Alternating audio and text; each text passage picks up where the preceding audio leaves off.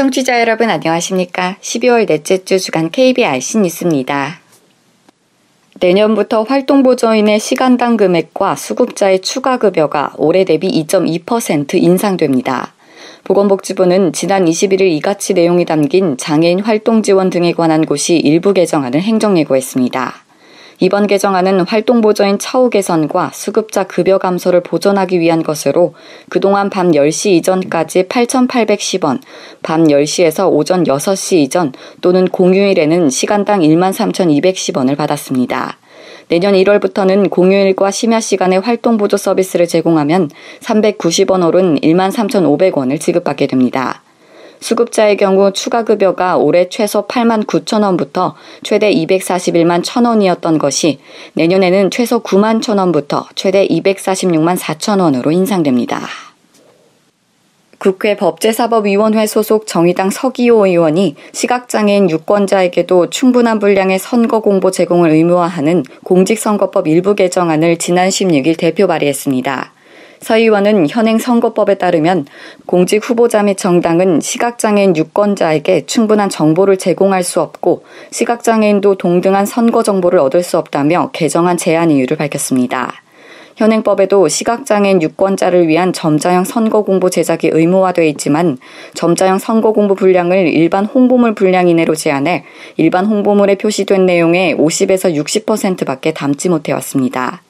이는 점자는 일반 활자보다 글씨 크기가 커 한 페이지당 인쇄할 수 있는 글자 수가 다르기 때문입니다. 발달장애인 지원법이 서울시의회 본회의를 통과하면서 발달장애인의 권리 보장과 평생교육을 지원하기 위한 근거가 마련됐습니다. 서울시의회 새정치민주연합 우창윤 의원은 지난 21일 서울특별시 발달장애인 권리보장 및 지원에 관한 조례안을 대표 발의했습니다. 이번 조례안의 주요 내용은 발달장애인 지원법에 의해 설치된 발달장애인 평생교육기관에 발달장애인을 위한 평생교육센터를 지정할 수 있도록 한 것입니다. 무엇보다 동조례안은 발달장애인 권리보장과 지원을 위한 기본계획을 5년에 한 번씩 수립하도록 했고, 이 기본계획을 시행하기 위해 매년 시행계획을 수립하고 시행할 수 있는 근거를 마련했습니다. 장애인 단체들이 장애인의 자립을 돕겠다는 서울시 장애인 탈시설 5개년 계획 재수정을 촉구했습니다. 서울 장애인 차별철폐연대 등 장애인 인권단체 연합은 지난 23일 오전 11시 서울 중구 시청 광장에서 기자회견을 열고 탈시설화의 의미가 없다며 공동주거 형태가 아닌 자립생활주택 비율을 늘릴 것을 요구했습니다. 이들은 자립생활 체험홈이나 공동생활가정 형태의 거주 공간은 기존 시설의 확장일 뿐 근본적인 탈시설화라 볼 수 없다며 자립생활 주택으로의 전면 개편을 주장했습니다.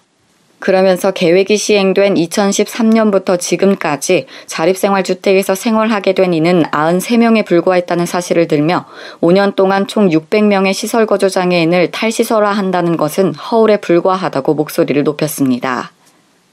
한편 서울시 탈시설 5개년 계획은 서울시 관할 거주시설 장애인 600명을 오는 2017년까지 시설에서 퇴소하도록 한 후 정착금과 전세주택 보증금 지원으로 퇴소자들의 자립을 돕도록 하는 제도입니다.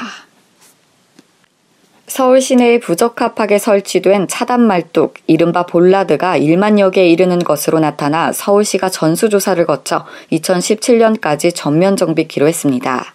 서울시에 따르면 시는 내년 1월 4일부터 2월 29일까지 2개월간 서울 시내에 부적합하게 설치된 볼라드를 전수조사하고 2017년까지 부적정 볼라드를 철거키로 했습니다.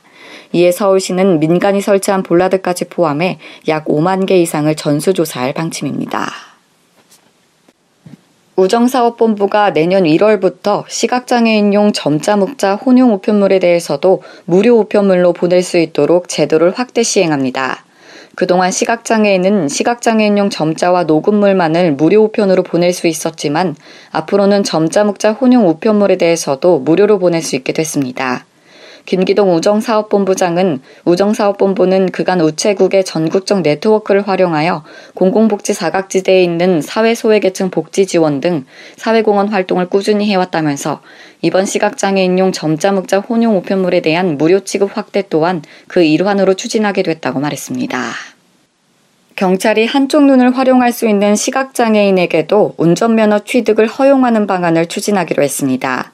경찰청은 한눈에 장애가 더 악화되지 않은 것으로 확인된 경우 일종 보통 운전면허 취득을 허용하는 방안에 대한 연구 용역을 맡기는 등 검토 중이라고 밝혔습니다. 이에 따라 한쪽 눈이 실명되거나 저시력인 장애인도 다른 쪽 눈에 장애가 없으면 운전 능력에 대한 검증 절차를 거쳐 일종 면허 취득이 가능해질 전망입니다. 한국 수력 원자력이 실명 위기에 처한 저시력 장애인의 개안 수술비로 3년간 10억 원을 지원합니다. 한수원 조석 사장은 어제 서울 강남구 본사 대회의실에서 한국실명예방재단 이태영 이사장과 만나 밝은 눈으로 행복한 세상을 사업 협약식을 체결했습니다. 조 사장은 공기업으로서 전력 생산이라는 본연의 업무와 함께 이웃의 사랑을 사회의 희망을 이라는 기치로 사회적 책임을 다하겠다고 말했습니다.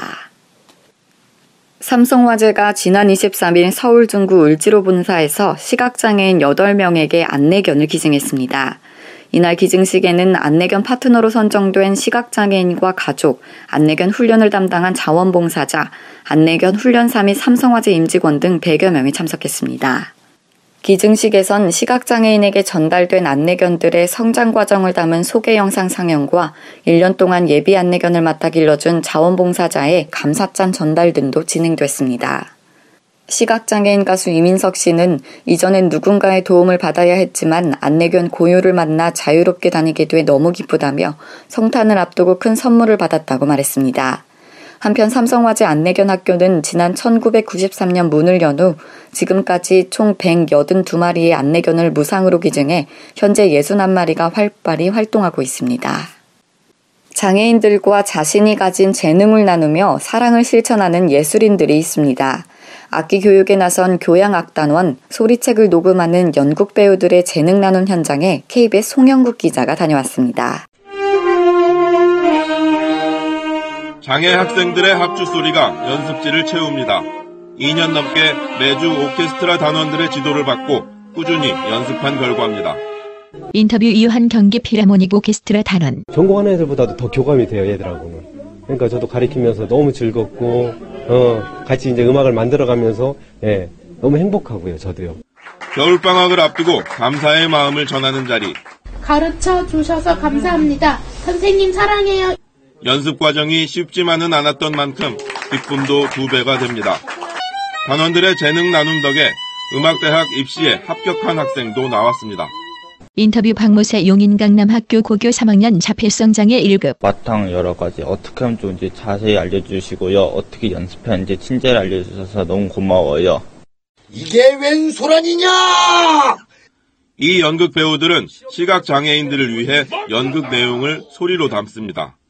지난 2013년부터 6개 작품을 담은 듣는 연극 CD 25만 장을 전국 장애인 도서관에 나눠줬습니다.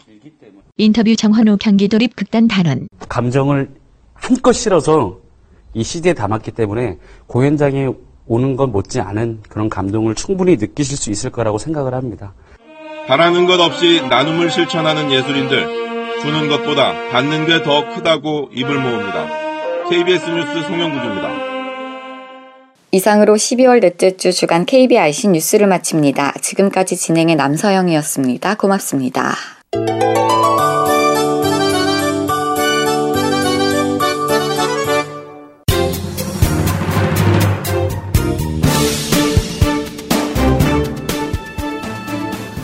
thirsty for useful information or looking for something interesting? Then come here, where everyone can jump for joy. Let's share good information and opinion and swim in the sea of music together. KPIC The Internet Cast Only for the Blind.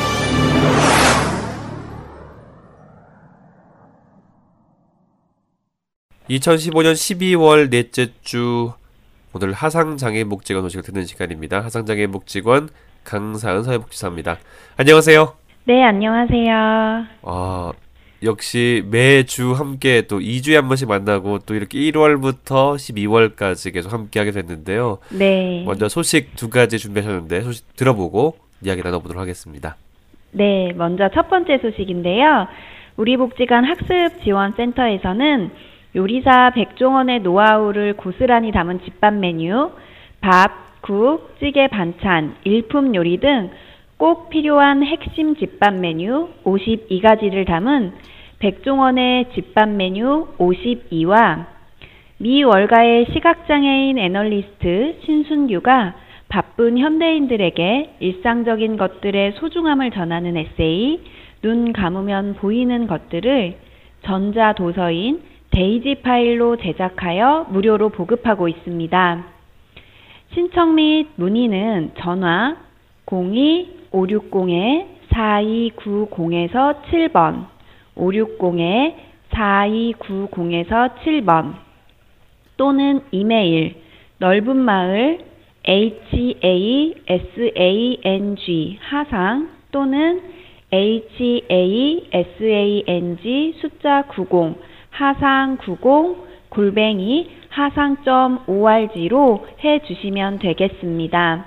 청취자 여러분의 많은 관심과 신청을 부탁드립니다. 네, 이어서 두 번째 소식인데요. 12월 29일 화요일 하상 시각장애인 도서관 소리도서 신간이 발행됩니다. 자세한 목록 내용은 사서함 3331번 또는 온소리 하상장애인 복지관 홈페이지에서 확인하실 수 있습니다. 네, 이번 주 하상 소식은 여기까지입니다. 네. 자, 이번 하상 소식까지 들어봤습니다. 어, 2013년부터 저희 KBIC에 방송해 오셨나요? 제가, 제가 전임부터 해, 치면요? 네, 맞습니다. 아, 2013년도부터, 네. 횟수로 시작했어요. 치면 3년 정도 해 오셨잖아요. 아, 네, 벌써 정말 그렇게 됐네요. 어떠세요? 그 처음에 시작했을 때의 어떤 그 마음, 또 지금 했을 때 마음이 좀 다를 것 같은데, 음. 어, 한 말씀 남겨주세요. 어떠신지 궁금하네요. 일단 처음에 그때는 복지관에 입사한 지도 사실 얼마 아. 되지도 않았고 네. 또 홍보 업무를 처음 시작하는 거라 많이 서툴기도 하고 낯설기도 하고 네. 또 어쨌든 목소리를 통해서도 많이 경직되어 있다라는 느낌을 드렸을 수 있을 것 같아요. 네네. 근데 지금은 또 진행자분이 또 워낙 편하게 또 잘 리드를 해주셔서 제가 또 편하게 이야기하는 걸 수도 있는데 어쨌든 시간이라고 하는 게 많이 흐르다 보니까 네. 또 이야기도 조금 더 저도 청취자분들께 좀 더 편안하게 다가갈 수 있었던 것 같아서 네 저에게도 많이 성장하는 시간이 아니었나 생각이 듭니다. 어, 목소리가 진짜 경직도가 확실히 더 부드러워지셨어요. 네, 처음, 아, 그런가요? 처음 할 때보다도 많이 부드러워짐을 느낄 수 있었는데요. 네. 어, 이제 12월입니다. 2015년 마무리하는 즈음에 있는데 청취자분들에게 또 인사 말씀 남겨주시면 좋을 것 같은데요. 네. 어, 하상 소식 청취자 여러분, 2015년 한 해 동안 우리 하상 장애인 복지관에 관심 갖고 또 함께 해 주어서 진심으로 감사드립니다. 우리 복지관은 그동안 이용 장애인 분들, 지역 주민, 후원자 및 자원봉사자, 그리고 직원들과 함께 행복한 세상을 디자인하기 위해 부단히 노력을 해왔고, 여러분의 큰 관심과 애정 덕에 희망찬 내일을 꿈꾸고 그려볼 수 있었습니다. 다시 한번 진심으로 고맙고 감사드립니다. 더욱 단단하게 뿌리내린 우리 하상은 앞으로 좋은 소식, 알찬 사업으로 청취자 여러분을 찾아뵐 것을 약속드리며 2016년에도 지속적인 관심과 응원을 보내주시길 바라겠습니다. 얼마 남지 않은 2015년 마무리 잘 하시고 마음은 따뜻한, 웃음은 가득한 2016년 맞이하시기 바랍니다. 그리고 행복하세요, 청취자 여러분. 네, 감사합니다. 2015년 마지막 주 함께 했습니다. 내년에도 계속 함께 하시죠? 네, 그럼요. 네. 계속 함께 할 예정입니다. 감사합니다. 많은 청취자분들이 이걸 가장 궁금하지 않았을까 했습니다. 네. 네, 2015년 마무리 잘 하시고요. 화상복지관도 내년에도 어, 앞으로 좋은 사업들 함께 나눠주길 기대하면서 2015년 12월 마지막 주 화상장애 목적 소식을 들어봤습니다.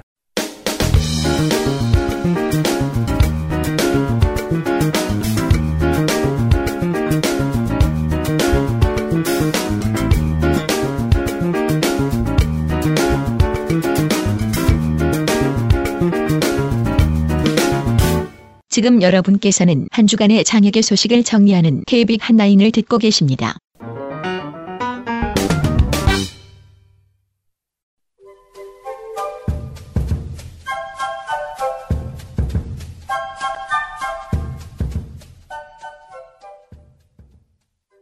테마 칼럼, 철학이 담긴 노랫말 들여다보기. 언제쯤 세상을 다 알까요? 장창환, 동양 철학 박사, 낭독 이승원.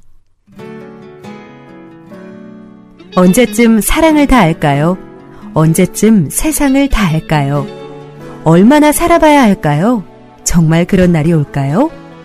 시간을 되돌릴 순 없나요? 조금만 늦춰줄 순 없나요? 눈부신 그 시절, 나의 지난 날이 그리워요. 아직도 많은 날이 남았죠. 난 다시 누군가를 사랑할 테죠. 알 수 없는 인생이라 더욱 아름답죠. 알 수 없는 인생, 드라마 발칙한 여자들, 이문세 노래.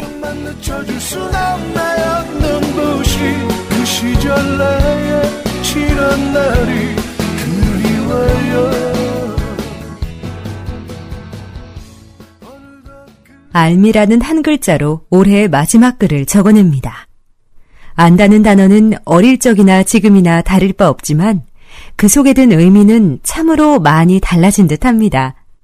중학교 이전에 안다는 것은 시험지의 정답이란 의미였습니다. 나의 말이나 행동이 부모님과 선생님께 인정받는 것이 중요했습니다.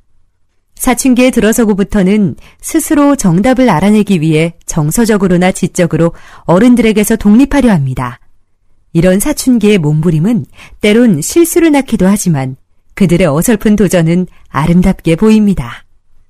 돌이켜보면 20대 초반까지만 해도 안다는 것은 나를 둘러싼 세계에서 벌어지는 일들을 안다는 것이었습니다. 나보다는 나 이외의 것에 대한 알미 중요했던 듯 합니다. 그래서 안다는 것은 사실을 추구한다고 생각했습니다. 사실에 부합하면 참이고 사실에 부합하지 않으면 오류인 것이죠. 이런 알은 맞고 틀림이 분명하여 또래들 사이에서 경쟁하는 데 무척이나 좋은 수단이기도 합니다. 그래서 작은 성공일지라도 친구들에게 크게 자랑하기도 하고 최신 정부의 어두운 어른들을 경시하기도 했습니다. 이렇게 젊은 시절의 좌충우돌은 끝이 없었습니다. 더 나이가 들고 사람들 사이의 관계에 대하여 알게 될 즈음이면 안다는 말의 의미는 변화하게 됩니다. 안다는 것은 머리로 아는 것도 있지만 실천할 줄 아는 것이 더욱 중요해집니다. 인간관계에서의 신뢰와 배려는 몸소 행하지 않고서는 얻을 수 없기 때문입니다. 사실에 부합하는 것을 안다고 말할 때 이런 알은 늘 과거형입니다. 반면 무엇인가를 할 줄 안다는 것은 미래의 행동을 의미합니다. 알미 추구하는 것이 과거에서 미래지향적으로 바뀌었다고 할 수 있습니다. 이러한 변화는 대체로 이상에서 현실로, 부정에서 긍정으로 향하는 방향입니다. 더 나이가 들고 한 해의 흐름이 짧다고 느껴질 때쯤이면 안다는 의미는 또 한 번 변화합니다. 이 변화를 잘 이야기해주는 노랫말이 있습니다. 바로 이문세의 알 수 없는 인생의 후렴구입니다. 언제쯤 사랑을 다 알까요? 언제쯤 세상을 다 알까요? 사랑을 다 안다는 것에 대하여 생각해 봅니다. 이 말은 사랑의 정의를 알자는 말이 아닙니다. 그러니까 사랑을 사랑이라 부르기 위한 갖가지 조건을 따지는 것이 아닙니다. 그렇다고 성공적인 사랑을 위해 이런저런 행동을 해야 한다는 실천적인 암도 아닌 듯 합니다.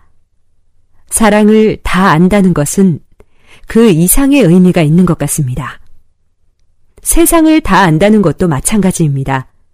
세상에 벌어지는 수많은 사실들만을 알자는 것도 아니고 이 세상에 성공적으로 생존하고 번영하기 위한 행동 방침을 알자는 것만도 아닐 것입니다. 그렇다면 이 두 구절에는 어떤 의미가 들어있을까요? 얼마나 살아봐야 할까요? 정말 그런 날이 올까요? 이 가사처럼 아마도 우리는 세상이 무엇인지 사랑이 무엇인지 끝내 다 알지 못할 수도 있습니다. 그런데 이 가사에서 끝내 알지 못하는 것은 나에 대한 알미 아닐까요? 이 복잡다단한 세상에서 매일매일 수많은 사건들이 우리를 스쳐 지납니다. 그것들은 우리를 때론 지루하게, 때론 정열적으로, 때론 혼란스럽게 만듭니다. 쟤는 왜 저렇지? 그 사람의 말은 무슨 뜻이지? 등등 우리는 정답 없는 주변의 변화에 주의를 기울입니다. 그리고 세월의 흐름과 함께 점차 지쳐갑니다. 그리고 알게 됩니다. 정말 중요한 것은 나 이외의 다른 사람, 다른 사물이 아니라 그것들과 부딪혀 살아가는 나의 태도가 무엇보다도 중요한 것임을 깨닫습니다. 사랑을 다 안다고 해서 우리가 사랑에 항상 성공하는 것은 아닐 것입니다.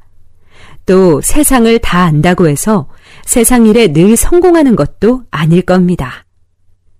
진실로 아는 사람이라면 그는 사랑에 실패했음에도 후회하지 않을 것이며 출세하지 못했다 해도 마음의 평화를 잃지 않을 것입니다. 정말로 우리가 세상을 알고 사랑을 아는 것은 바로 이러한 나의 마음을 아는 것일지도 모르겠습니다. 얼마나 더 살아봐야 다른 것들로 인해 흔들리지 않을 수 있을까요? 얼마나 더 살아봐야 지금의 사랑이 가장 완전한 사랑임을 알 수 있을까요? 저는 이 가사를 이런 의미라고 생각합니다. 시간을 되돌릴 순 없나요? 조금만 늦춰줄 순 없나요? 눈부신 그 시절 나의 지난 날이 그리워요. 이 가사는 시간을 이미 되돌릴 수 없음을 말해줍니다. 달리 말하자면 다시 새로운 시도를 하기에는 기회가 많지 않다는 뜻이겠죠. 그러기에 기회로 가득 찬 젊음은 성공과 실패를 막론하고 모두 눈부신 시절일 것입니다. 그리고 기회가 적다 하더라도 살아있는 모든 사람들에게는 미래가 있습니다. 그 미래에는 어떤 일이 벌어질지 알 수 없습니다. 여기에서 알 수 없다는 것은 역시 나를 둘러싼 세상의 변화겠죠. 그러나 알 수 없는 인생이라 더욱 아름다울 수 있는 까닭은 그 끝없는 변화에도 얽매이지 않으면서 조화로운 중심이 이 마음 속에 있음을 알기 때문일 것입니다.